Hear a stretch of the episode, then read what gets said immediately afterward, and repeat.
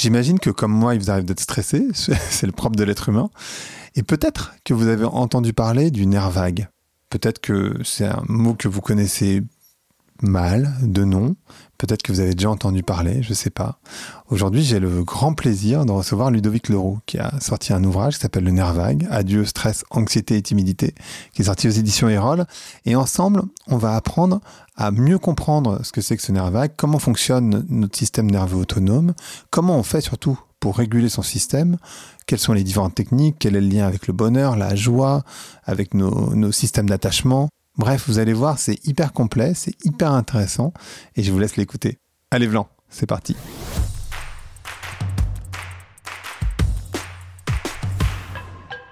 Donc bonjour à toutes, bonjour à tous, bonjour Ludovic. Salut Greg. Comment ça va? Comment ça va aujourd'hui? Ben, Ça va très bien, hein. je suis en pleine forme, donc ravi d'être là avec toi. Ben, pareil, pas trop de stress? Non, j'ai, euh, en fait, moi, je stresse, j'ai, j'ai, du mal à stresser, quoi. C'est limite, à un moment donné, je me dis pourquoi je stresse pas? Et euh, c'est comme si c'était pas normal. Mais non, je suis content d'être là et euh, c'est plus de l'excitation que, que du stress. Ah bah génial. L'excitation, c'est une forme de stress, c'est du, du, stress euh, que, euh, avec l'énergie qui sort. Hein, souvent, le stress, c'est l'énergie, elle sort pas. Et là, l'excitation, elle est là. Elle nous sert à quelque chose, finalement, cette énergie du stress. Donc, c'est bien. Justement, on va parler, on va beaucoup parler de stress ensemble. Euh, parce qu'on va, on va parler du nerf vagal, du, du, nerf vague, du nerf vagal et, et, de tous les sujets qui sont associés au système nerveux. Comment ça se génère justement le stress? Bah, le stress, c'est vraiment un signal d'insécurité. On doit vraiment le prendre comme une information, comme quoi il y a une insécurité qui peut être réelle ou imaginaire, hein, mais euh, qui, euh, bah, qui, nous, euh, qui nous met en, danger. Alors ça peut être un danger physique, hein. on peut avoir un stress parce qu'il y a quelque chose qui peut remettre justement en cause notre vie, mais c'est surtout pour mmh. nous éviter de souffrir finalement le, là où le stress intervient. Donc tout ce qui peut être désagréable, tout ce qu'on redoute dans la vie, eh bien, notre système nerveux, lui, il va le prendre euh, comme si on était en danger de mort, et puis, ben, il vient, euh, il vient nous alerter. Donc, faut vraiment le prendre comme une alerte, euh, et, on, en parlera. Mais la, principale problématique, c'est qu'on réagit comme si on allait être en danger de mort. C'est notre réaction qui a un problème, c'est pas le stress. Donc, c'est important de pouvoir le laisser tranquille un peu lui, parce qu'il fait son job, mais c'est nous, on le comprend pas très bien. Et d'ailleurs, il y a une information qui m'a marqué au début du livre, qui est que c'est principalement le corps qui communique vers le cerveau et pas l'inverse. Alors qu'on a tendance à penser que euh, notre cerveau est tout puissant et que mm. le cerveau domine tout, tout, tout, le reste, quasiment. On est tellement dans nos têtes. Et finalement, euh, ce que toi tu dis dans le bouquin, c'est plutôt à 80% dans l'autre sens. Bah ça, c'est à cause des scientifiques aussi, hein, parce qu'ils sont, ils sont d'abord occupés du cerveau et ils ont observé le corps d'un point de vue moteur donc c'est vraiment la communication entre le cerveau et le corps, c'est-à-dire comment le corps eh bien, va mettre en, euh, marche ce que le cerveau a décidé.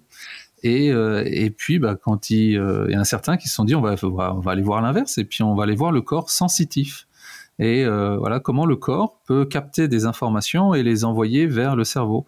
C'est de là où euh, tout d'un coup on a découvert qu'il y avait des neurones dans, dans nos intestins, qu'il y avait des neurones dans notre corps, dans notre cœur, mmh.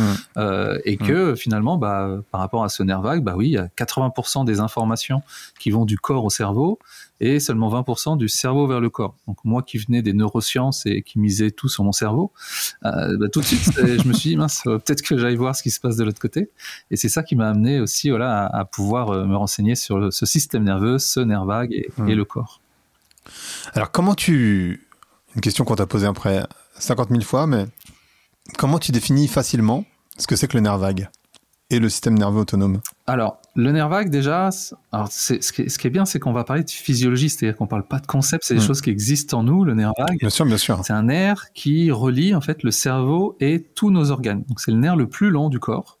Et il part à la base de notre cerveau, et ensuite, il va être relié au cœur, aux intestins, au foie, à la rate, enfin, tous nos organes. Et euh, c'est un petit peu comme notre système nerveux, comme l'accélérateur et le frein d'une voiture. C'est-à-dire que euh, le système nerveux, ce qu'on appelle sympathique, euh, c'est l'accélérateur. C'est celui qui va nous mettre en mouvement. Euh, là, quand il y a du stress et que ça nous excite, c'est lui qui va s'activer. donc c'est lui mmh. qui, qui dépense de l'énergie, qui voilà, qui est, qui est à fond. Et l'autre côté, qu'on appelle le parasympathique, c'est là où il y a le nerf vague. C'est moi je, je, le considère comme le chef, on va dire, de la, de la tribu des, des parasympathiques. Eh bien lui, c'est le frein. C'est lui qui va nous permettre de revenir au calme, de revenir au repos une fois que euh, bah, l'insécurité est, bien gérée. Et, c'est ça qu'on a du mal à faire en fait. Euh, on a tendance aujourd'hui encore plus avec euh, la surstimulation, eh bien d'être beaucoup en mode sympathique, sympathique, sympathique, activé. Et finalement, on a du mal à revenir au calme. C'est pour ça que ça engendre beaucoup de problèmes, que ce soit de santé, psychologique, émotionnel, parce que notre corps est finalement constamment en insécurité. Pour euh, reprendre l'exemple, et, parce que tu, le prends dans le livre, euh, on va prendre celui de la biche qui est attaquée par un, par un lion. Enfin, je sais pas si une biche, ça peut être attaquée par un lion, mais euh, une biche qui est attaquée par des loups. c'est peut-être plus juste. en fait, elle est tranquille, elle broute son herbe, etc. D'un coup, elle, elle, elle, sent sans doute le loup, elle le voit, mais elle sans doute le sentir, et elle s'enfuit. Donc, elle a son système donc sympathique si je me trompe pas trop, qui se met en, route, mais elle peut retourner très rapidement au parasympathique, c'est-à-dire que d'un coup, si elle est plus en danger, si elle n'a pas été tuée, euh, elle retourne au calme. Et en fait, l'humain, lui, euh, enfin nous donc, je me compte à l'intérieur, toi aussi, euh, on a du mal à faire ça. Et en fait, la question que je me pose, c'est comment ça se fait que des animaux classique, on va dire, euh, arrive à le faire et nous, pourquoi on n'y arrive plus? Bah, En fait, on ne fonctionne pas sur le même type d'intelligence. Eux, ils fonctionnent sur une mmh. intelligence instinctuelle. Donc euh, leur instinct, c'est-à-dire qu'à travers leur système nerveux, va les prévenir qu'ils sont plus en danger, donc euh, bah, ils reviennent en sécurité, normal. Alors que nous, on va fonctionner sur une intelligence mentale et on va chercher du sens à ce qui vient d'arriver limite, ce serait euh, la biche, elle se dirait, mais pourquoi le loup, il m'en veut, quoi? Pourquoi il m'aime pas? Pourquoi je suis pas aimé? Est-ce que j'ai fait quelque chose de particulier, moi, pour qu'il s'en prenne à moi? La biche, elle fera jamais ça, parce que, bah, euh, voilà, le hmm. loup, il bouffe les biches, et, euh, et donc, elle fait son job. Mais nous, on commence à se demander, c'est quoi le sens de ce qui nous arrive? Et c'est pour ça qu'on maintient eh bien, cette insécurité en nous, parce que sans se rendre compte, on va dire à notre système nerveux, bah, écoute, on, on reste en mode vigilance, parce qu'on ne sait jamais. Hein, c'est comme si la biche disait on sait jamais, moi euh, je broute plus maintenant, je garde la tête haute parce qu'on ne sait jamais s'il y a un loup. Bah, à un moment donné, euh, elle va mourir. Et donc on, hmm. a ce, problème-là, c'est il faut retourner vers quelque chose de plus instinctuel dans nos ressentis plutôt que de chercher du sens à tout. Et ça malheureusement on l'a appris depuis tout petit, ce qui fait que ça vient justement déréguler notre système nerveux parce que lui il est en train de nous dire c'est bon, il y a plus de danger. Mais nous, on est en train de justement dire attends, attends, attends, euh, on sait jamais, euh, reste en mode vigilance. Et ça, ça vient déréguler ce système nerveux qui normalement bah, nous ferait revenir euh, en mode repos. Mais ça, on, on le vit tous. tu as quelqu'un qui te fait une queue de poisson le matin, tu vas en parler jusque le soir, quoi. Alors que c'est terminé. Alors qu'en fait, il ne fait pas la queue de personne à toi, il fait la queue de personne dans l'absolu, ah parce que lui, il est sur, son, sur sa ligne à lui, quoi. c'est ça. Et du coup, voilà, c'est quelque chose, bah, on va raconter au boulot, c'est pas ce qui m'est arrivé. Et puis, bah, on mm. continue avec euh, ces histoires. Et puis surtout, on essaye, voilà, de. C'est une partie du cerveau qui s'appelle l'ergnosie, qui donne du sens. Il faut donner du sens. Et donc, il est là pour expliquer euh, pourquoi on a vécu ça. Alors qu'on aurait juste besoin de passer à autre chose. Mais alors, est-ce qu'il faudrait euh, idéalement ne pas se poser trop de questions? Ouais, idéalement, ouais. Euh, mais euh, comme on est fait pour se poser des questions, c'est-à-dire qu'on a besoin de comprendre pour se protéger plutôt que de laisser notre système nerveux nous protéger. Tu sais, notre système nerveux, lui, il est là, c'est système nerveux autonome, il est là pour justement nous maintenir en survie. Et il le fait très bien avec notre rythme cardiaque, notre circulation sanguine, la température du corps. C'est lui qui s'occupe de ça. Et il le fait très bien. Heureusement que c'est pas nous qui le faisons, hein, parce que euh, imagine la charge mentale si chaque jour on devait se dire attends quelle température? Et, euh, et finalement il le fait très bien. Alors je vois pas pourquoi on lui laisserait pas encore euh, la responsabilité de pouvoir gérer aussi les situations d'insécurité et qui nous disent c'est bon, on revient au calme parce que là, il n'y a plus de danger, hein, plutôt que bah oui, de, repartir tout de suite en mode euh, insécurité. Mais alors, comment on peut faire pour faire en sorte que ça arrive ce que tu décris, c'est-à-dire que je laisse mon système nerveux, mon, mon système parasympathique décider pour moi de la remise au calme Parce qu'en fait, en général, en tout cas pour moi, euh, pour me remettre au calme, ça passe par le cerveau. C'est-à-dire qu'en fait, je, je, vais, euh, je vais visualiser, je vais imaginer des scènes dans lesquelles, par exemple pour m'endormir, je vais imaginer une scène dans laquelle je suis en sécurité, je suis au calme, et c'est comme ça que je m'endors. Euh, et ça a toujours été comme ça depuis que je suis tout petit. Euh, et, mais ce que tu dis, toi, c'est que le système parasympathique, il pourrait le faire lui-même. Mhm. Simplement, comment tu peux lui donner cette euh, possibilité? Bah, À travers ce que tu dis, tu verras, c'est une des portes d'accès au système parasympathique à travers justement notre mental. On va l'utiliser quand même. Hein. Hmm. Il va nous servir ah, un petit peu. non, parce qu'après notre ego il va pas être content. Donc on va quand même lui dire qu'il peut nous servir à quelque chose. Donc on va l'utiliser. On va l'utiliser justement comme euh, comme porte de conscience. C'est voilà, on a conscience que je suis en train de vivre ça, je suis en train de me dire ça, j'ai ces émotions là. Donc euh, c'est un moyen pour nous voilà d'avoir conscience de l'expérience qu'on est en train de faire.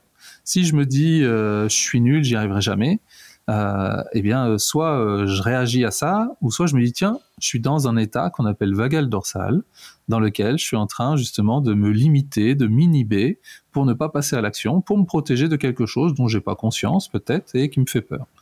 Et, euh, et, ça, ça me permet tout de suite déjà de pouvoir avoir conscience de l'expérience que je suis en train de faire et non de euh, qui je suis euh, dans, dans cette situation.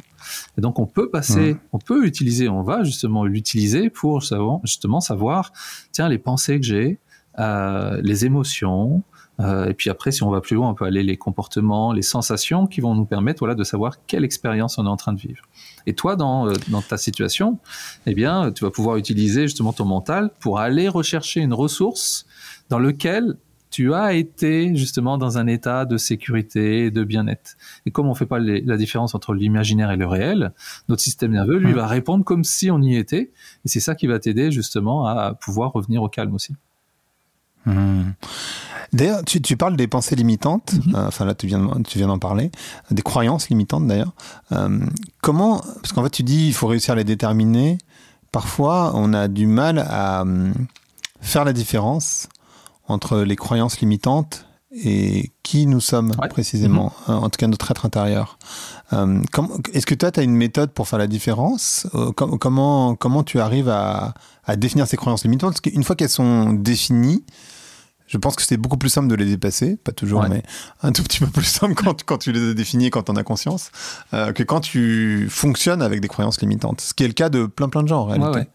Alors, au niveau de notre système nerveux, au niveau en général de la neurobiologie, c'est la neurobiologie, c'est le fonctionnement entre le cerveau et le corps. Euh, ce qui est ce qui est bien, c'est qu'il n'y a pas de, on ne parle pas de, de croyances limitantes. C'est-à-dire qu'il n'y a pas de mmh. positif ou négatif. C'est-à-dire qu'une émotion, c'est une émotion. C'est-à-dire que si tu demandes à, je sais pas, à la, colère, euh, pourquoi t'es, pourquoi t'es si mauvaise, elle va dire, mais non, je fais mon job de colère, j'apporte de l'énergie pour pouvoir justement nous protéger. Euh, si je demande à la tristesse euh, pourquoi euh, pourquoi tu viens à ce moment-là, j'ai pas besoin de toi, bah si puisque je réagis à la situation. Donc que ce soit les, les émotions, les pensées, les croyances, dans le monde de la neurobiologie, il n'y a pas de positif ou négatif ou limitant, euh, dynamisant, etc. Il y a une expérience que l'on est en train de faire. Et c'est notre relation à l'expérience qui va faire que c'est positif ou négatif. Euh, si on prend les croyances limitantes, eh bien finalement ce sont des croyances de protection. Ils nous protègent de quelque chose, ça nous emmerde parce que ça nous limite dans ce qu'on veut, mais il y a une fonction derrière. Et et tout notre travail, c'est justement de pouvoir, à, travers ces connaissances et cette compréhension, de pouvoir voir non pas nos croyances comme des limites, même si là maintenant elles sont en train de me limiter, donc ne pas voir la mhm. conséquence de ces croyances, mais qu'est-ce qui peut être à l'origine de ces croyances? Quelle est euh, la peur? Qu'est-ce que je redoute hein? Et si je crois mhm. que euh, j'y arriverai jamais, eh bien euh, c'est sûrement que à un moment donné j'ai fait l'expérience que si je commence à m'engager dans une situation, je peux être déçu. Si j'ai peur de la déception, eh bien mon système nerveux va me protéger de la déception et un moyen mhm. de ne pas être déçu, c'est de rien faire. Donc du coup, ah, je, vais mettre, je vais développer une croyance qui va être euh, j'y arriverai jamais. Sauf que moi, dans la vie, j'ai envie d'y arriver, mais je suis conditionné pour ne pas y arriver parce que ça me protège d'expériences que j'ai faites qui vont me faire souffrir. Hmm, je comprends. Euh, c'est quoi le lien entre le nerf vague et j'ai pas envie de dire le bonheur, mais plutôt euh, la joie, parce que le bonheur, euh, bon, c'est très relatif, mais, mais plutôt la joie, c'est-à-dire un sentiment que, que, tu peux ressentir de manière euh, régulière, on va dire. Bah, le, dans le nerf vague, en fait, et notamment les recherches grâce à la théorie polyvagale de Stephen Porges, mhm. déjà, il a identifié que le nerf vague était en, il y avait deux parties. Il y avait une partie, ce qu'on appelle vagale ventrale et vagale dorsale. Et en fait, mhm. le lien entre le nerf vague et la joie, il se situe dans le vagal ventral. Le mhm. vagal ventral, c'est un état dans lequel on est en sécurité. Donc c'est la biche voilà qui retourne brouter et du coup voilà il n'y a pas de signaux d'insécurité. Donc notre système nerveux n'est pas en, euh, en agitation, en activation, donc on peut revenir au calme. Et c'est le seul état où on peut vivre de l'amour, de la joie, euh, de la compassion, de la gratitude, parce que on n'est pas en train de se protéger, on est au contraire connecté mmh. à l'extérieur. On est ouvert. Et comme on est ouvert, eh bien on peut vivre ces émotions-là. Parce que dans la vie, soit soit on, soit on crée, soit on se protège. Donc si quand je me quand je me protège, je peux pas être dans la joie, l'amour, parce que je suis en train de me protéger. Je suis en train de me méfier des gens, de me méfier de moi, et donc je peux pas être dans cet espace-là. Et souvent on va me dire oui, euh, que ce soit l'amour, la joie, euh, comment je peux être plus joyeux? Eh bien, entraîne-toi à développer cet état de vagal ventral parce que c'est là où la joie, elle est naturelle plutôt que d'aller chercher après des, des, ressources de plaisir. Et là, on peut faire la différence entre la joie et le plaisir. Hein, et, euh, et, et, tu parlais du bonheur, on peut même aller plus loin. C'est-à-dire que pour moi, euh, mon, pas pour moi, mais le système nerveux n'est pas fait pour nous rendre heureux. Lui, son job, c'est de nous maintenir en vie le plus longtemps mhm. possible. Si t'es pas heureux, il s'en fout. Lui, tant que tu vis le plus longtemps possible, c'est son job. Et, euh, et finalement, ce que j'observe, c'est que euh, plus on va être justement dans cet état de vagal ventral, plus on va être dans la joie, dans l'amour, eh ben, les conséquences, ça va être que je vais être plutôt heureux. Hein. Et la deuxième chose, c'est plus je maîtrise aussi euh, mes autres états, mes états d'insécurité, c'est-à-dire que je sais passer de mhm. l'insécurité à la sécurité, et plus je vais aussi développer un état de, de confiance, de bien-être, parce que mon but, ça va pas être d'éviter ce qui me fait souffrir. Mon but, ça va être justement d'être meilleur avec ce qui me fait souffrir parce que je, je suis capable de pouvoir en, entrer et sortir. Et donc, c'est ça qui va me donner cet état de, de bien-être. J'ai une question euh, sans doute un peu idiote, mais, mais je pense que d'autres personnes qui nous écoutent l'auront aussi. Alors du coup, je la pose. Euh, Est-ce qu'il y a une différence entre le euh, vagal ventral et la branche parasympathique? Parce que du coup, tu disais que la branche parasympathique, c'est la, la, branche, le parasympathique, c'est la branche où tu es relax. Mm-hmm. Et tu, tu, tu, décris la même chose avec le vagal ventral. Alors du coup, je sais plus très bien comment bah. je différencie les deux. En fait, le, la branche parasympathique, elle est composée de 12 nerfs crâniens dont fait mhm. partie le nerf vague. Euh, c'est pour ça que j'appelle le chef, parce que c'est le numéro 10, comme, euh, comme Zidane, hein, si vous voulez garder en tête. pour les fans de foot. Voilà, pour les fans de foot. Lui, c'est le, dixième nerf crânien. Et donc, bah, il fait partie de la, des douze nerfs crâniens du, euh, de la branche parasympathique. Donc, quand on parle de branche parasympathique, on, englobe ces douze nerfs crâniens. Quand on parle du nerf vague, finalement, souvent on parle du système parasympathique en son entièreté, mais le nerf vague, c'est le plus important de ces douze nerfs crâniens. Hmm. Tu parlais de gratitude. J'écoutais un, podcast américain ce matin euh, qui disait qu'en fait, c'est un psychologue qui s'est intéressé justement à, la gratitude et pourquoi on n'était principalement pas dans la gratitude. Euh, parce que notre cerveau, il est, il est pas, pas vraiment fait pour. C'est-à-dire qu'en fait, quand on, quand on prend du recul, c'est-à-dire si on arrive à prendre le recul nécessaire, le fait de, par exemple, euh, avoir plus de 30 ans, bah, c'est euh, une chance inouïe par rapport au reste de l'humanité parce que très majoritairement, les humains ont vécu moins de 30 mhm. ans. Si euh, on vit dans, une, dans un pays qui n'a pas de guerre, euh, eh ben c'est une, une chance inouïe parce qu'en fait, dans la très grande majorité de l'humanité, les gens ont vécu sous période de guerre. Si tu, euh, si tu gagnes euh, plus de 30 000 euh, euros par an aujourd'hui, ça veut dire que tu fais partie des 5% les plus riches de la planète. Mais pourtant, évidemment, donc tu peux être, tu peux avoir de la gratitude sur plein plein de choses qui t'arrivent même au quotidien. Je déjà des statuts de naissance, et puis après des choses qui t'arrivent au quotidien. Et pourtant, on a tendance à se concentrer sur ah ce mec qui m'a fait la queue de poisson, ce que tu disais tout à l'heure, ou euh, un truc qui t'arrive qui va être négatif, et on a tendance à se concentrer et donc à, ne pas être dans la gratitude. Lui, donc toute son toute son enquête, euh, elle est sur euh, ce, manque de gratitude mm. et pourquoi on, est dans l'ingratitude finalement. Et il dit la même chose que toi finalement, c'est que quand tu es dans la gratitude, ça amène de la joie nécessairement. Oui, c'est ça. beaucoup plus facilement. Et, et, je me posais la question de savoir parce que tout ça, ça, relève euh, du, de la même logique. Enfin, j'ai l'impression que ça relève de la même logique, c'est-à-dire euh, d'un système nerveux ou d'un système de fonctionnement qui se concentre sur la peur, euh, parce que c'est un cerveau qui est euh, un cerveau reptilien quelque part, euh, qui, qui, qui, qui, date d'il y a très longtemps et mmh. donc qui, fonctionne avec des vieux fonctionnements par rapport à, à nos vies aujourd'hui. Ouais, c'est, des fois on parle de prendre sa vie en main. Euh, moi, j'aime bien dire on va prendre notre survie en main avant déjà, euh, parce que euh, tu parlais de gratitude. moi j'ai enfin j'ai fait plein de boulot, j'ai fait plein de choses dans ma vie où euh, bah il y avait des moments où j'étais pas heureux quoi. Où, et finalement, je sais pas toi, mais les seuls moments de gratitude, c'est quand j'arrivais le soir, je me couchais au lit et que je faisais ah là on est bien quoi. Hein, et mmh. limite j'étais content, tu sais que ma ma journée soit finie. et c'est c'est plus tard après où je me suis dit mais comment j'ai pu vivre et, et, je le comprends, hein, mais comment j'ai pu vivre justement en me disant vivement ce soir je me couche, parce que c'est le seul moment où je peux justement aussi à travers mon système nerveux relâcher. Toi, j'ai plus besoin de vigilance à ce moment-là. Et parfois, il y en a qui continuent la nuit parce que euh, la vigilance continue et, euh, et ça m'empêche de dormir. Et le stress nous poursuit. Ben oui. et, euh, et c'est cette, ça, cette, cette insécurité en permanence en permanence qui, euh, qui est lié à plein de choses. Hein. Tout ce qui se passe, tout ce qui s'est passé dans notre passé, mais tout ce qui se passe aussi dans notre présent, euh, tout ce qui est euh, les situations euh, d'impuissance, parce qu'il se passe plein de choses, mais on peut rien faire. Hein. Donc on, on, on capte l'information d'insécurité, mais notre système nerveux, lui, ne peut pas réagir parce que l'insécurité, mmh. elle n'est pas présente là dans notre vie. Mais on sait qu'il se passe des trucs dans le monde. Et, et ça, ça, ça, génère de l'anxiété. Et donc, c'est mmh. au moment donné où euh, euh, je peux être épuisé, arriver à la fin de journée, où là, c'est comme si euh, c'est bon, je suis chez moi dans mon lit, je crains rien, je peux lâcher quoi. Et c'est mmh. là où je vais me dire ah bah là je suis bien, ou vivement les vacances, ou vivement ce week-end, parce que je suis plus confronté à des situations qui peuvent générer justement de l'insécurité, qui me maintiennent en mode survie constamment. Donc mmh. c'est difficile d'avoir de la gratitude pour justement bah bah, des moments où j'en ai pas, puisque je suis pas dans l'état où se trouve la gratitude.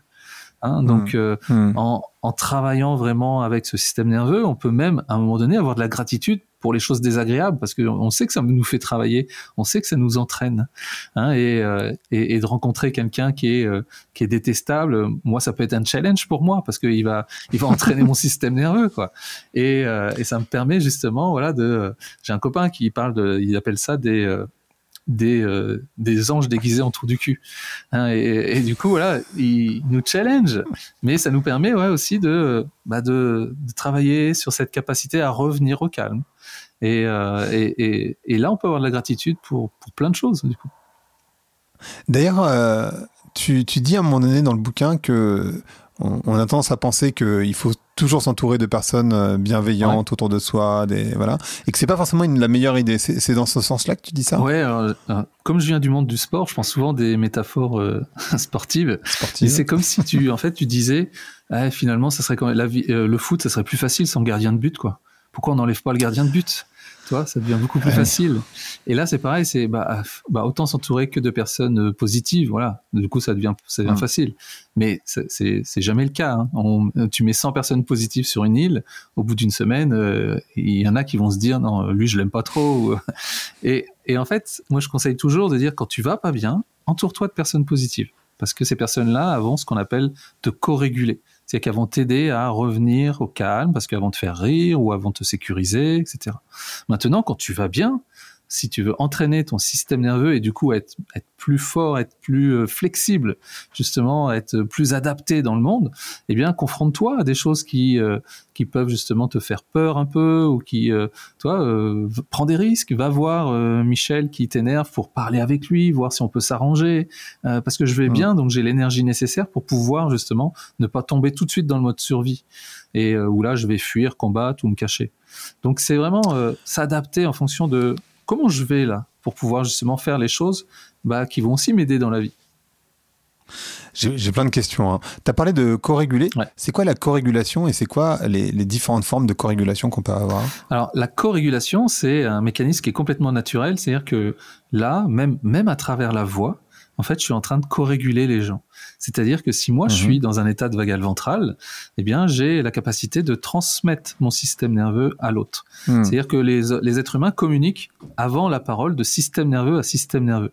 Hein, C'est-à-dire qu'on va déjà ressentir la personne avant même qu'elle nous parle, et, euh, et ça passe par euh, bah justement euh, tout notre système nerveux et notamment notre voix. Notre voix elle va changer selon l'état dans lequel je suis.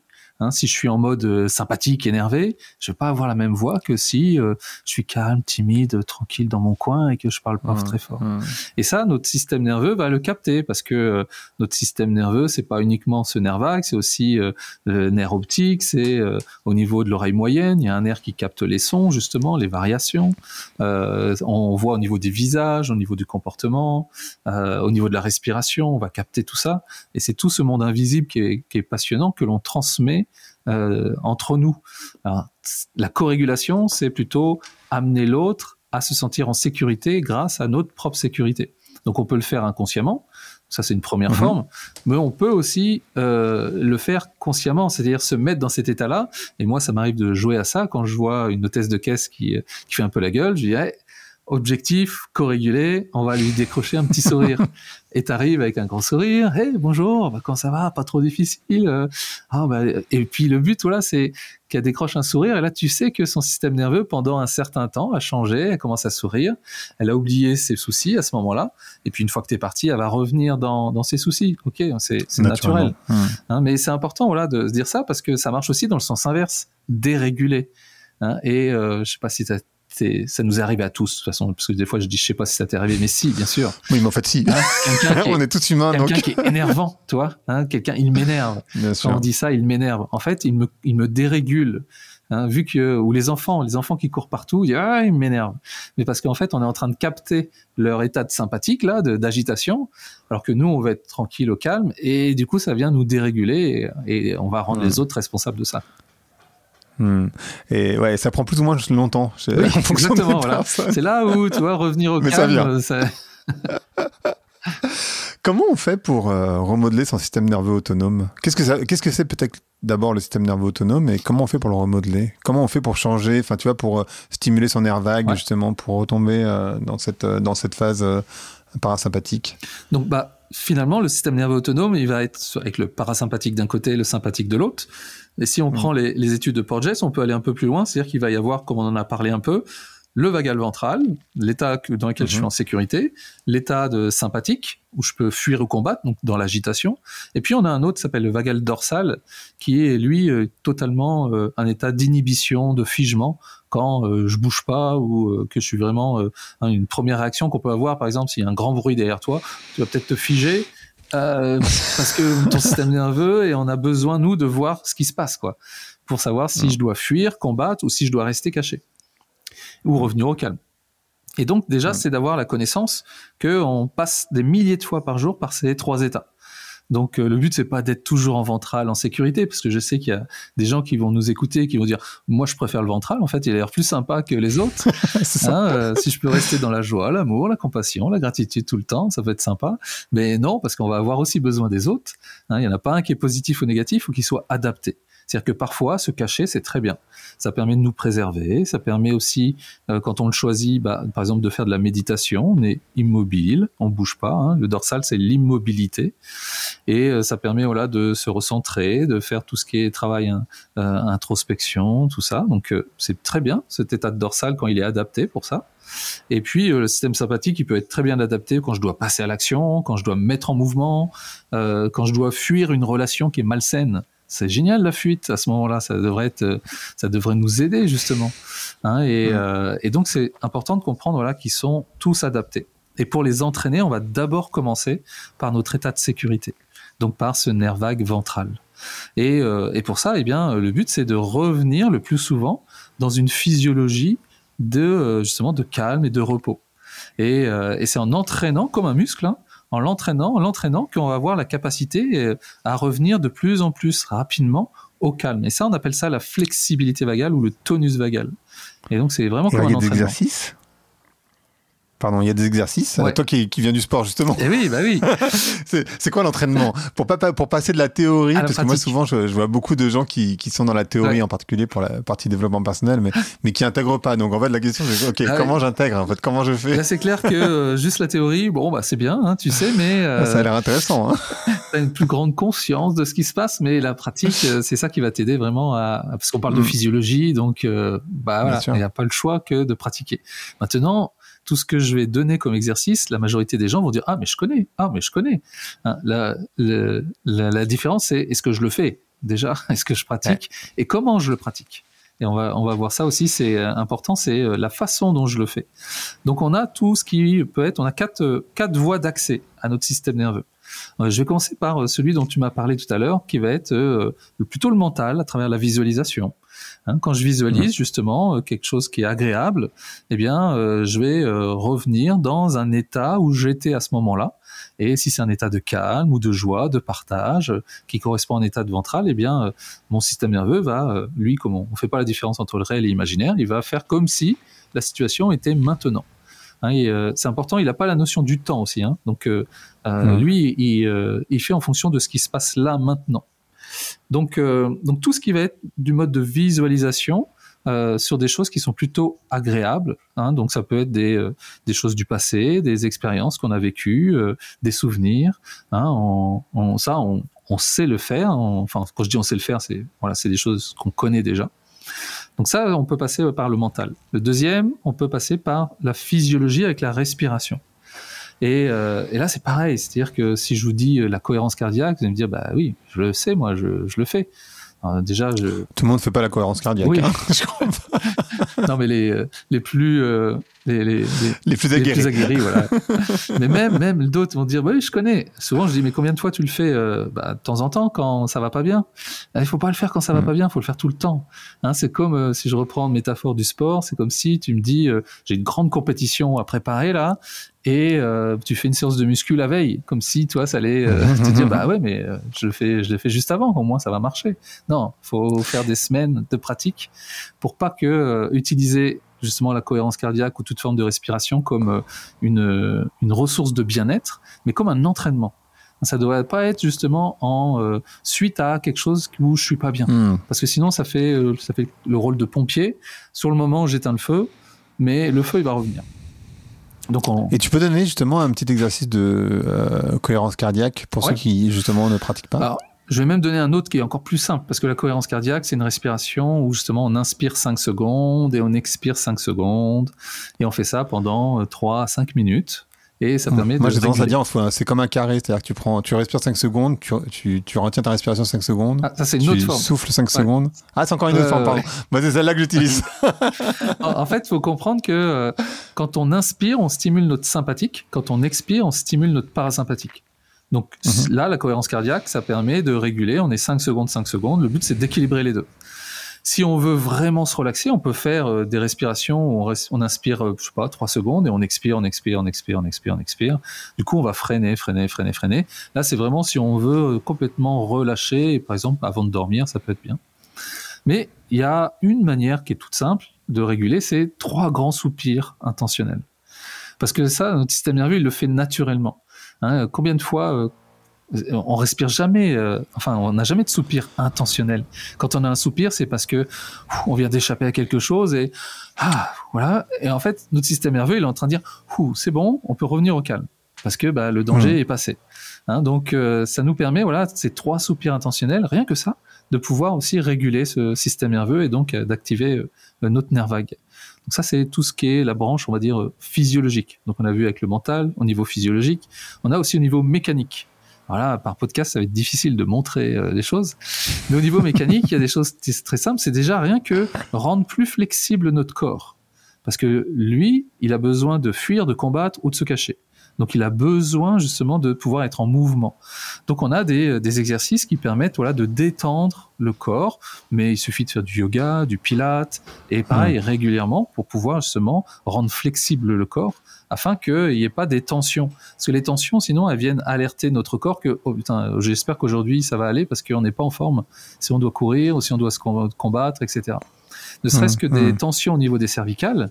Hein, nous, il y a, les ostéos connaissent bien cet exercice, enfin j'espère, mais euh, on a un petit exercice qui permet de détendre les cervicales. Parce que bah, si tu as du mal à tourner la tête, ça envoie une information au cerveau que tu peux pas voir les dangers où tu vas moins bien voir les dangers, ah. comme les animaux en fait. Hein. Mhm. Et donc ça, ça envoie ce qu'on appelle du stress biomécanique. Et euh, c'est comme si, oh putain, on n'est on pas prêt encore. Hein, donc au niveau mhm. mécanique, c'est bien voilà de pouvoir avoir euh, des, des, petits rituels chaque jour, euh, que ce soit au début de la journée, mais aussi à la fin de la journée, pour détendre le corps. Et puis le dernier. Ah, c'est quoi comme petit rituel, pardon? Excuse-moi. Comme petit rituel Je te bah, coupe. hein. Euh, Vraiment, euh, et même. Ça peut détourner la tête, par exemple? Non, après, euh, tu peux, mais Non. tout ce qui est détendre, toutes les personnes qui travaillent sur un bureau et tout ça, souvent on dit euh, c'est bien de se lever euh, toutes les heures pour se détendre. Mm. Et là, c'est ça a vraiment un but aussi de pouvoir se réguler ce système nerveux, parce que sinon on reste vraiment en mode tension. Et donc si Mm. on a, si on fait euh, ne serait-ce que trois grands soupirs, qu'on s'étire, qu'on euh, voilà, qu'on bouge un peu, euh, ne serait-ce que régulièrement dans la journée, et puis peut-être euh, quand on a le temps, parce que euh, à un moment donné, on peut pas non plus avoir euh, pour tout le monde des, des routines d'une heure et demie chaque matin et chaque soir, parce que faut aussi s'adapter. Mais ne serait-ce que avoir des petits moments de stretching, de yoga, de pilates. euh, pour détendre, mais ne serait-ce que 5-10 minutes hein, chaque soir ou chaque matin. Euh, ceux qui font du sport, eh bien, allez-y, bougez, dansez aussi, ça peut être ça. Mais au moins de remettre le corps en mouvement. Et le, le rôle du ba- pardon, je te coupe avant la Ouais. dernière, mais le rôle du bâillement. Ouais. Et on peut, on peut bailler de manière intentionnelle aussi. Le bâillement, c'est une manière aussi de montrer qu'on on régule le système nerveux.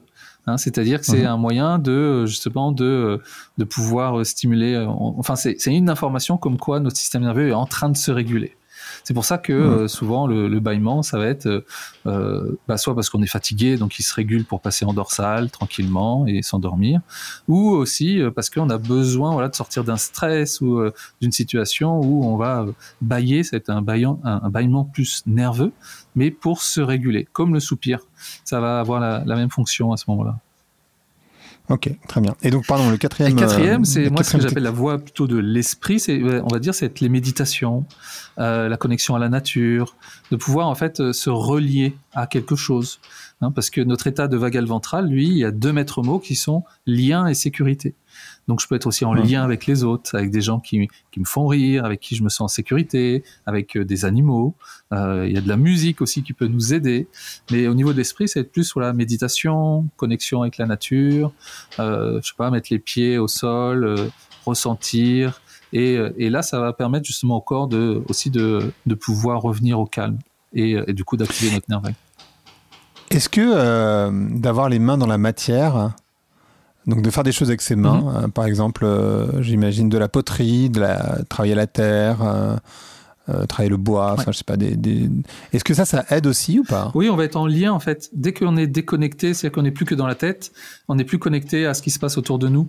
Et euh, être en lien, ça va permettre aussi de porter son attention sur quelque chose de précis, si c'est si ça doit l'être, ou euh, et, et donc ça va aider à remettre son focus sur quelque chose du présent et, euh, et non euh, bah, laisser euh, laisser notre système nerveux et notre tête aller vers ce qui est Mhm. dangereux. Donc ça va nous permettre pendant un moment donné de garder focus sur quelque chose et en même temps d'être en lien avec ce qu'on est en train de faire. Hmm, Je comprends. Tu parles à un moment donné de la douche froide Ouais. Je l'ai pas mentionné et de la exprès. j'ai- et de la méthode de, de Wim Hof. Euh, c'est quoi l'intérêt de prendre des douches froides? Alors il y a deux intérêts. Il y a un intérêt simplement euh, physiologique, on va dire, où euh, quand tu prends une douche froide, il y a euh, t'as ton système nerveux sympathique qui s'active parce qu'il y a une vasoconstriction, il y a toi ton corps il, réagit et donc pour retrouver ensuite son équilibre, eh bien il est obligé de, de faire appel au parasympathique et du coup de revenir au calme, toi de retrouver un équilibre. Donc du coup indirectement tu vas stimuler ton nerf vague par une compensation. Et puis Mm. le deuxième, euh, qui est pour moi le plus intéressant, c'est que notamment pour les personnes qui n'aiment pas faire des douches froides, c'est qu'au moment où euh, on a tous vécu, c'est pareil, hein, où tu prends ta douche chaude, t'es bien, et puis tout d'un coup, euh, il y a ton conjoint qui allume ce robinet de l'autre côté et qui te fait de... Ça. Et là, tu as le choix de, dans les trois réactions. Ça peut être du sympathique agressif, hein, où tu gueules et ah ça peut être le sympathique fuyant, où déjà tu fuis le jet d'eau.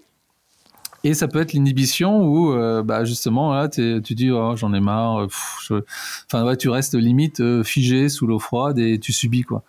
Et euh, quand on, quand on nous-mêmes on choisit de faire une douche froide, eh bien, il va y avoir ce système nerveux qui va s'activer. Et c'est là où c'est intéressant d'observer ses pensées, parce que à ce moment-là, déjà, on va se dire, mais pourquoi je m'inflige ça Hein, Déjà. euh, et J'ai fait ça dimanche, donc je vois très bien. enfin, j'ai fait un bain froid carrément. ouais, bah voilà, plus que... Ensuite, il y a, euh, on va rentrer, on n'a qu'une envie, bah, c'est de fuir parce que c'est froid, donc il faut qu'on s'habitue. Mm. Et il faut prendre en fait euh, l'exercice comme euh, comme l'eau froide et comme étant une agression. hein. c'est, ça va agresser notre système nerveux Mm. parce que c'est ça qui va être intéressant. Et, euh, et, finalement, on peut euh, fuir, c'est-à-dire juste mettre un petit peu et puis mettre un peu plus chaud, tu vois. Non, mais là, c'est déjà bien, trop des excuses. ça, c'est notre sympathique fuyant qui veut éviter, s'échapper. Notre, mm. notre sympathique agressif, ça peut être, euh, bah, du coup, on choisit d'être sous l'eau froide, mais en mode guerrier, quoi. Et là, je résiste, je tends tous mes muscles, jusqu'à temps que c'est bon, je l'ai fait, mais euh, j'ai quand même subi. Et puis euh, l'inhibition, bah, c'est soit je le fais pas, euh, non non, j'ai pas envie, ou soit je reste en dessous, mais euh, je suis frigorifié quoi, et je subis totalement mmh. le froid.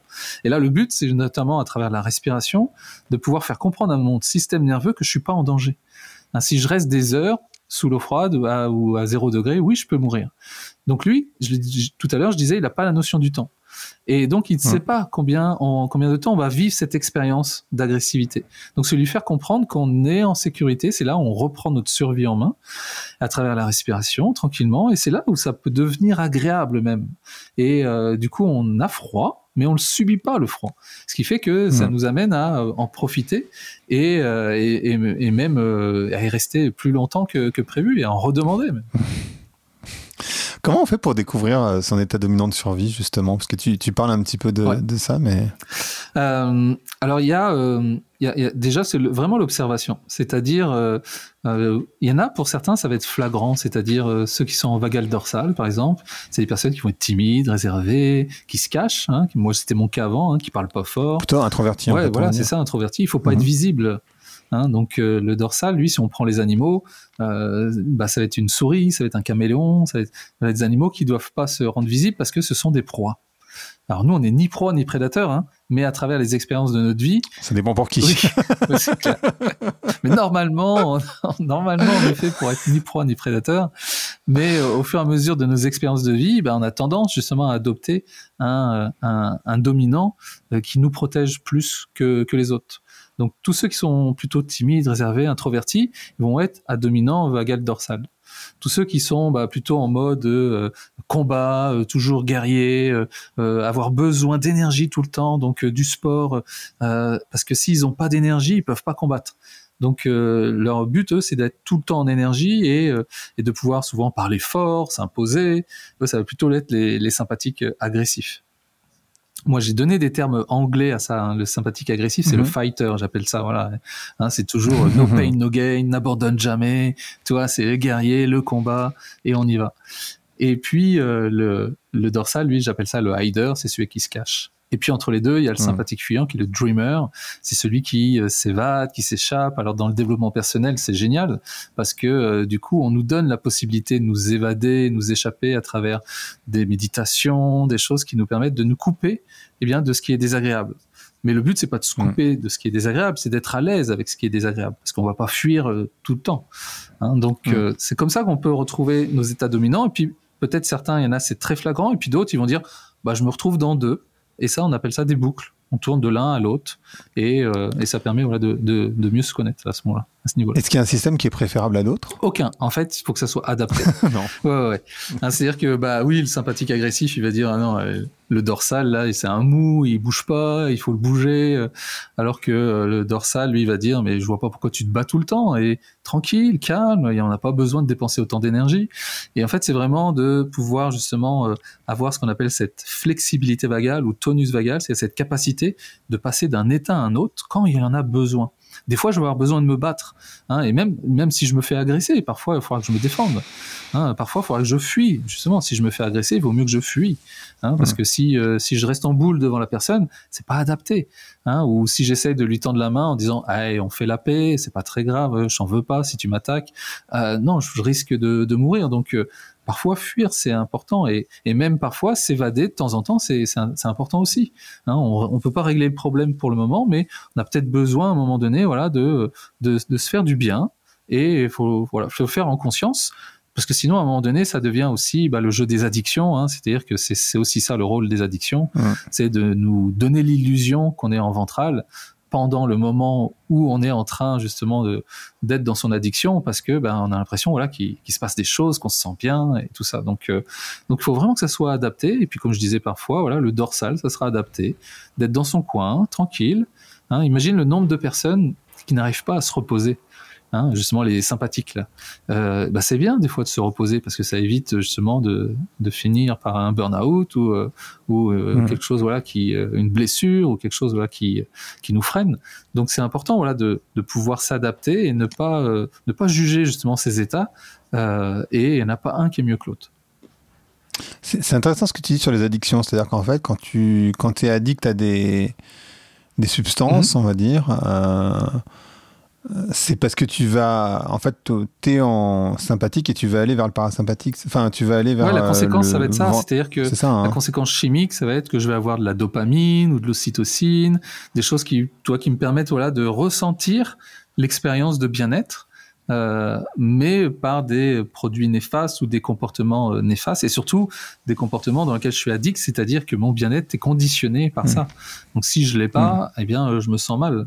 Hein, alors que le but c'est juste, c'est pas d'aller bien. Le but c'est de se sentir bien, peu importe la situation. Ça veut pas dire que je vais me sentir bien tout le temps, même si j'ai une grosse emmerde. ouais, je peux être triste dans mon coin et pas bouger pendant une journée parce que je sais pas quoi faire et c'est ok. Mais je peux mmh. aussi euh, et, et, je dois surtout accepter que ça puisse arriver parce que ça m'arrivera. Hein, dans ma vie, je vais être triste, je vais être déçu, je vais être frustré, je vais avoir de la honte, je vais me sentir impuissant parfois. Je vais... Ça va arriver. Hein, donc comment je peux m'entraîner à être plus à l'aise avec ce qui arrive afin de mieux y répondre plutôt que d'espérer que ça n'arrive pas et, euh, et d'essayer de, de m'échapper, de combattre ou euh, de me cacher pour pas être confronté à ça. Quoi. Et alors, quand, j'ai lu le livre, j'ai noté euh, un lien entre les théories de l'attachement et nos états de survie. Oui. Je sais pas si ça te parle. Est-ce que tu veux nous, nous, en parler un petit peu? Ah, Je sais plus si j'en parle dans le livre ou si c'est toi qui fais Je suis pas sûr, c'est moi qui. Je pense que ah c'est moi qui l'ai noté. Je pense que c'est moi qui ai bah, fait le lien. Je pense pas que tu, tu l'expliques comme ça. C'est quelque chose en plus que je donne en, formation, mais là, toi, c'est pour ça que je dis tiens, j'ai. Donc oui. tu vois, j'ai fait le lien tout seul.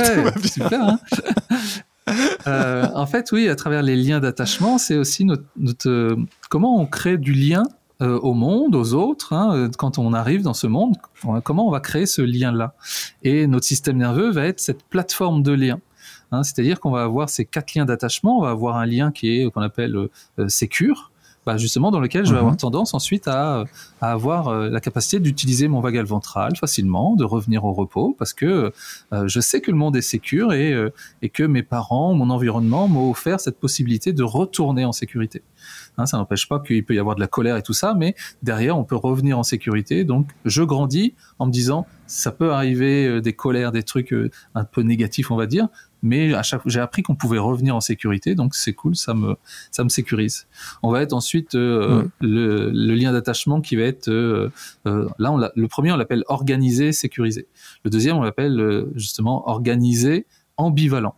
Et là, on va être euh, plutôt dans un mode de, euh, de sympathique, euh, parce que je dois me méfier, c'est l'ambivalence, c'est un jour c'est cool, un jour c'est pas cool. Un jour c'est cool, un jour c'est mmh. pas cool. Et, euh, et donc, j'apprends que des fois c'est bien, des fois c'est pas bien. Donc, je vais maintenir de la vigilance pour euh, bah, être prêt à, quand ça va pas bien, de pouvoir réagir. Et donc, je vais grandir avec euh, justement un système nerveux qui est plutôt en mode euh, sympathique pour justement être en, mode vigilance. Et puis ensuite, on a l'organisé évitant, où là, je vais plutôt être dans mon mhm. coin. peut-être que mes parents m'ont laissé regarder la télé tout seul. Donc là, je vais plutôt être dans un mode dorsal, hein, où je vais avoir l'habitude d'être isolé dans mon coin, c'est pas négatif, hein. c'est juste que il faut que je m'en serve intelligemment et que je développe les autres surtout. Hein. Et donc là, je vais plutôt être en mode dorsal. Et puis il y a le dernier qui est désorganisé, où là, euh, ça va créer en fait un système nerveux très anxieux euh, parce que je ne sais pas ce qui va arriver. Et donc, euh, je vais passer par ce qu'on appelle par tous mes états, hein, et je vais plutôt être en mode euh, sympathique, dorsal, ça dépend, de faire des boucles entre les deux, euh, parce que je ne sais pas ce qui va se passer. Je ne sais pas ce qui peut arriver à mmh. tout moment, et c'est jamais la même chose, jamais au même moment. Donc ça, ça va créer ensuite un système nerveux anxieux. C'est quoi les critiques que tu entends de manière assez régulière sur cette approche du nerf vague et comment tu aimes y répondre? Alors, une, des choses que, qui peut être difficile pour certaines personnes, et euh, du, coup, du, coup, ça amène des critiques, euh, c'est justement qu'on... Euh, le rôle du cerveau là-dedans. Tu vois, on en parlait tout à l'heure. Ah, mais merde, j'ai mon cerveau quand même. Et, et finalement, de, de, pouvoir dire, mais c'est, c'est, alors, je vais t'en dire une autre après. Mais ce cerveau, il a aussi son importance. Oui, on va s'en servir, bien sûr. Hein, mais de, de de dire mais non, tout vient dans ma, de ma tête. Hein, puisque c'est là où, euh, où j'ai conscience de tout. Et c'est ça, en fait, qui... Euh, le centre névralgique. Bah oui, c'est ça. Et tu as entendu le mot que tu as dit, hein, névralgique, hein, de Névralgique, nerf, ouais, volontairement. bon, ça va. Mais euh, mais il y a ça, il y a ce... Et je viens des neurosciences, et au début, j'ai eu... il m'a fallu du temps pour faire le lien entre les deux, toi. Et c'est pas l'un ou l'autre, c'est les deux. Les deux sont bidirectionnels, communiquent des deux côtés. Hum. Donc souvent, voilà, c'est c'est les gens qui ont tendance à revenir dans leurs pensées, leur mental, leurs histoires et avoir du mal à retourner vers le corps. Ça peut arriver aussi que c'est des personnes qui soient dissociées, donc dissociées de leurs sensations et du coup ils, se pensent que euh, tout se passe dans leur tête parce que c'est là où ils ont euh, la conscience qui est, qui est présente. Ça c'est une chose. Euh, la deuxième, je l'ai je l'ai oublié, je crois. Euh... Ça arrive. Ouais, ouais. ah oui, si. La deuxième, c'est ça peut pas être aussi simple tu vois, euh, parce que tout d'un coup, on passe de euh, des neurosciences avec 60 000 pensées, euh, tout ça, et là, à quatre états. Quatre états qui sont le vagal ventral, sympathique agressif, sympathique fuyant, sympathique dorsal. Et là, je reprends une phrase, je crois que je l'ai mis dans le livre. Je reprends une phrase de Deborah Dana, ma, ma formatrice, qui dit, qui dit tout le temps, elle dit, c'est simple, mais pas facile. Donc oui, c'est simple, mais c'est pas facile. Parce que du coup il y a tellement d'interactions qui se passent que euh, parfois on va se faire avoir par nos états. Et je vais même pas me rendre compte que je suis en insécurité. Et, euh, et en mhm. fait c'est tout ce travail là de ressenti de revenir au corps qui va me permettre à travers ce qu'on appelle la neuroception cette capacité justement à euh, permettre à mon système nerveux d'envoyer les informations de les capter de savoir où j'en suis me réguler. Et ça ça prend un peu de temps. C'est un entraînement mais qui permet ensuite voilà de vraiment développer cette sécurité et, pour ressentir euh, là où on en est, du coup, c'est en, observant son corps ou c'est en observant ce qui se passe dans sa tête? Parce que naturellement, j'aurais tendance à penser qu'il faut observer son corps, mhm. mais c'est pas si simple à faire. Ah oui, c'est pour ça, les deux, euh. en fait. Il y a tes pensées, tes émotions, tes sensations et tes comportements. Tu peux te fier à tout ça. Hein, C'est-à-dire que, comme tout à l'heure, on disait, voilà, la pensée, je suis nul, ça appartient au vagal dorsal. Euh, si j'ai une émotion mm. de honte, ça appartient au vagal dorsal. Si j'ai une émotion de colère, ça appartient au système sympathique agressif. Si j'ai une émotion d'amour, je suis en ventral. Donc c'est que des références qui vont me permettre de savoir quelle expérience je suis en train de faire. Si j'ai une sensation de légèreté, je me sens bien, j'ai une respiration qui est ample, bah, ça veut dire que je suis en vagal ventral. Si j'ai une respiration mm. qui est quasi inexistante et que parfois j'ai tendance à, à, reprendre une grande respiration, c'est que j'étais en dorsal à ce moment-là. Et si j'ai une respiration saccadée, c'est que je suis plutôt en mode sympathique. Et donc on va avoir, toi, tous ces, euh, ces repères qui me permettent de savoir où j'en suis afin de pouvoir euh, me réguler, euh, justement, dire tiens c'est peut-être le moment que je me bouge parce que là je suis en mode apnée un peu, euh, c'est peut-être le moment que je me pose parce que là je suis en mode à fond depuis un moment, donc je vais me poser. Et, et puis tiens c'est peut-être le moment que je regarde des photos que j'aime bien, ça va me permettre d'avoir des petits sourires ou de me connecter à un ami que j'appelle ou, ou de sortir, respirer prendre l'air, ça va me reconnecter à mon ventral et hop, je l'entraîne. Et après, je vais retourner dans mes problèmes, c'est ok, il y en aura tout le temps. Hein. Mais euh, ça me permet voilà, de, de, pouvoir réguler ce système nerveux et euh, plutôt que euh, de subir et d'encaisser tout ce qui se passe et à la fin de la journée, de, d'en avoir marre. Quoi. Typiquement, le, quand tu dis grande inspiration, c'est des choses que je fais de manière assez étonnante. Enfin, étonnante, ça m'étonne moi-même, je dis. je, je, me, je, me, je me vois en train de faire. Ouais, je sais même pas d'où ça vient, mais j'ai besoin de le faire. Et du coup, quand tu, quand tu fais ça, ça veut dire qu'il faut que tu, euh, que tu bouges, c'est ce que tu disais, ou en tout cas que tu. Ouais, c'est ça, c'est euh, vraiment, toi, tu as, besoin d'oxygène, quoi. Donc, euh, on se lève, on bouge, et, et puis après, voilà, c'est d'avoir un ensemble de ressources aussi qui me mettent en ventral. Hein, je disais, ouais, il y a de la musique, hmm. des animaux, des gens, la nature, il y a plein de choses qui hmm. peuvent nous mettre en ventral, il faut les utiliser. Hmm. Hein, donc, donc c'est important, voilà, de de pouvoir les utiliser. Et quand on fait toute la liste, on se rend compte qu'on en a plein, quoi. Et, euh, le problème, c'est qu'on n'a pas la conscience de le faire. Mais parce qu'on n'a pas la conscience de l'état dans lequel on est. Hmm. C'est quoi la question qu'on ne pose jamais et qu'on ne pose sur, ces, sur la question du nerf vague Enfin, sur le sujet du nerf vague de manière générale euh, On m'a posé beaucoup de questions déjà. oui, j'imagine. la question qu'on ne pose pas assez souvent. Ou la question qu'on ne se pose pas assez souvent. Euh, alors, je ne sais pas si c'est une question, mais c'est une réflexion. Euh, C'est-à-dire que pour moi, ce travail-là, il est, il est pas. On parle des fois de développement personnel, et, mm-hmm. et le mot personnel, alors oui, on va le faire pour soi, mais comme on parlait tout à l'heure, on va aussi avoir cet état de co-régulation. Et du coup, on va partager nos états. En fait, c'est de se rendre compte mmh. que finalement, quand on est en interaction avec euh, d'autres personnes, on communique. De toute façon, on ne peut pas s'empêcher de communiquer. Donc, quand on fait ce travail-là, c'est aussi pour aider les autres. Sans s'en rendre compte, on va aider les autres à se sentir aussi plus en sécurité en notre présence. Et, euh, c'est vraiment de se dire, euh, si je le fais, ce travail, c'est pas juste pour moi pour aller bien, il va y avoir un impact, un impact sur ma famille, sur mes enfants, sur les gens autour de moi, euh, et, c'est ça qui est important de comprendre et de se dire, tiens, dans cette démarche, finalement, elle n'est pas personnelle, elle est collective, et que euh, et ça, ça vient vraiment de euh, vraiment de l'univers de Stephen Porges, de Deborah Dana, de se dire, mais notre rôle, c'est de rendre le monde plus sécure, et on a besoin de chacun d'entre vous, quoi, pour le faire, et de et de se dire, mais c'est pas un, travail de développement personnel, c'est un travail de développement collectif en ayant conscience qu'on a tous ce système nerveux et qu'on peut tous apporter les uns aux autres en fonction bah, de l'état de chacun. Et, euh, et c'est marrant quand, euh, quand j'ai des couples ou des, des, personnes qui font la formation, mm-hmm. eh bien, ça va beaucoup plus vite parce qu'ils s'entraident. Hein, ils, ils, reconnaissent l'état de l'autre. Ils disent, t'es en sympathique là, il va falloir que tu un peu. ou, euh, tu sais, quand tu t'engueules là, hein, moi j'avais plutôt de nature dorsale, ma femme était plutôt de nature sympathique. Donc les engueulades, c'était c'était marrant. Hein, c'est, elle, elle, criait et puis moi je bougeais pas ou bah je sais pas, je sais pas. Et aujourd'hui, bah, ça nous permet très vite de ah attends qu'est-ce qui se passe? Non, ça sert à rien qu'on s'agresse. Euh, on va dire des choses qu'on pense pas. Si, si, en mode sympathique, on le pense. Hein, mais quand on change d'état, on va dire non, je le pensais pas. Mais dans le mode agressivité, oui, on le pense. Donc, c'est vraiment euh, aussi de pouvoir euh, vivre, vivre entre nous en sécurité et apporter à chacun cette sécurité qu'on a besoin. Il y a une phrase que tu utilises dans le livre au tout début, je crois que c'est dans, dans, les premières pages, et c'est ça peut être une critique qu'on peut de faire, je sais pas, tu vas me dire. Tu dis c'est scientifique mais on peut pas le prouver. Ah oui, alors, euh, en fait, c'est souvent pour expliquer. Euh, toi, ça, ça, pouvait faire partie ouais, des, des, critiques ou des gens. Les, et ça arrivait avec mon beau-frère, notamment au tout début. Tu sais, où t'es emballé par ça. euh, je viens de faire la formation de trois jours et waouh, j'ai découvert plein de trucs. Euh, et, euh, et là, je, je, lui parle de la théorie polyvagale. Et, et il me dit oui, mais c'est une théorie. C'est, c'est, ça n'existe pas. C'est de la théorie. Et, et tout de suite, je savais pas ce que voulait dire théorie dans le monde scientifique. Et, moi, j'ai tendance à toujours aller chercher. Et théorie, dans le monde scientifique, c'est quelque chose qui se répète, mais qu'on ne peut pas mesurer, comme la théorie de la relativité d'Einstein, par exemple. Et, euh, mm. et, des fois, quand on parle de théorie polyvagale, eh bien, euh, oui, on va vous dire, on va me dire, c'est de la théorie. Non, dans le monde scientifique, c'est quelque chose qui se répète, qu'on observe, mais qu'on ne peut pas mesurer. Et donc, c'est pour ça que euh, dans, dans le monde scientifique, il y a certaines personnes qui vont être contre ce mode-là, ils vont se dire non, mais tant qu'on peut pas mesurer, c'est que ça n'existe pas. Hmm.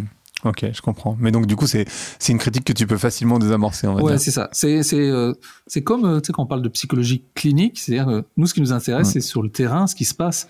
Je m'en fous de savoir qui a raison. Moi, ce qui m'intéresse, c'est est-ce que ça t'aide dans ton quotidien et, euh, et on parle de, de nerfs. Alors après, il y a Stephen Porges, bien sûr, a fait plein d'études pour montrer le fonctionnement de, de, ce système nerveux. Mais après, tu vas, tu peux avoir, et comme dans tous les domaines, des scientifiques qui vont dire oui, mais non, parce que en fait, euh, ok, si tu veux. Très bien. Merci beaucoup, c'est top.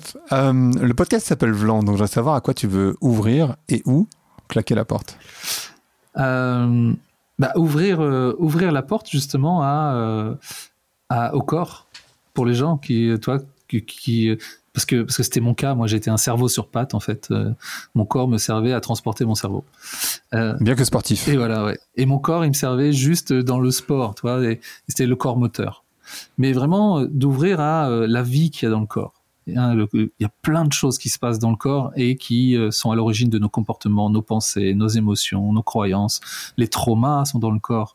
Il hein. faut s'intéresser justement à ce corps, au fascia, au système nerveux, à, à toute cette vie qui est dans, dans notre corps parce que ça peut vraiment aider notre cerveau à orchestrer justement des réponses. Donc c'est d'ouvrir la porte justement à ces sensations que l'on a. Ça peut faire peur parfois, parce que euh, ces sensations peuvent apporter des, douleurs ou des choses comme ça. Mais, mais c'est pour ça qu'en étant en sécurité, on peut ouvrir cette porte-là et, et, ça aide grandement.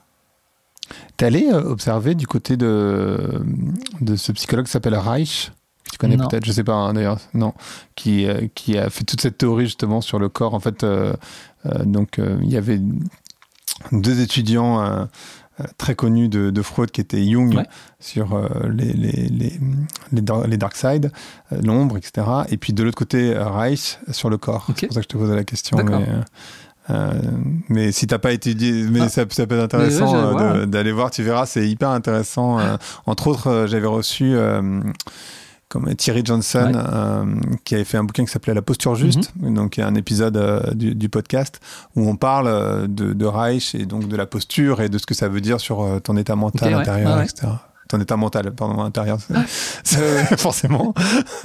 mais, euh, quand, quand, je t'écoutais, je me disais, tiens, ça me fait très penser à Reich. Je sais pas si tu t'es intéressé à la question, mais, euh, mais, je pense que tu vas, tu vas adorer. Euh, cet univers invisible, finalement. Complètement. Ouais, ouais, carrément, ouais. Complètement. Génial. Merci beaucoup, Ludo, c'était super. Et, et fermé aussi, tu m'as dit ah oui, ah, ah bah c'est ouvrir ou fermer, ah, mais tu peux faire les deux, effectivement. Pardon, non, non, mais tu peux faire les deux, vas-y. Je te laisse ah, libre de, claquer une porte. L'abondance. Euh. et en plus, je dis ça, mais je, je, laisse venir parce que j'ai aucune idée de ce que je vais dire. Hein, mais euh, à quoi je pourrais fermer? Bah, j'ai pas envie de fermer en fait. J'ai envie de laisser ouvrir. Ah bah voilà, tu vois. Exactement. J'avais deviné. Parfait. Merci beaucoup à toi. Merci. Merci d'avoir écouté Vlan. Si vous avez aimé l'émission, n'hésitez pas à mettre des étoiles sur vos plateformes de podcast préférées. Vous pouvez aussi partager l'épisode sur vos réseaux sociaux, Instagram Stories, Facebook, LinkedIn, où vous voulez. Je suis Grégory Pouy. Vous pouvez me retrouver sur l'intégralité des plateformes sous le nom Greg from Paris. Si vous avez des idées pour des invités, si vous avez des commentaires, n'hésitez surtout pas à m'envoyer un message. Allez, merci et à bientôt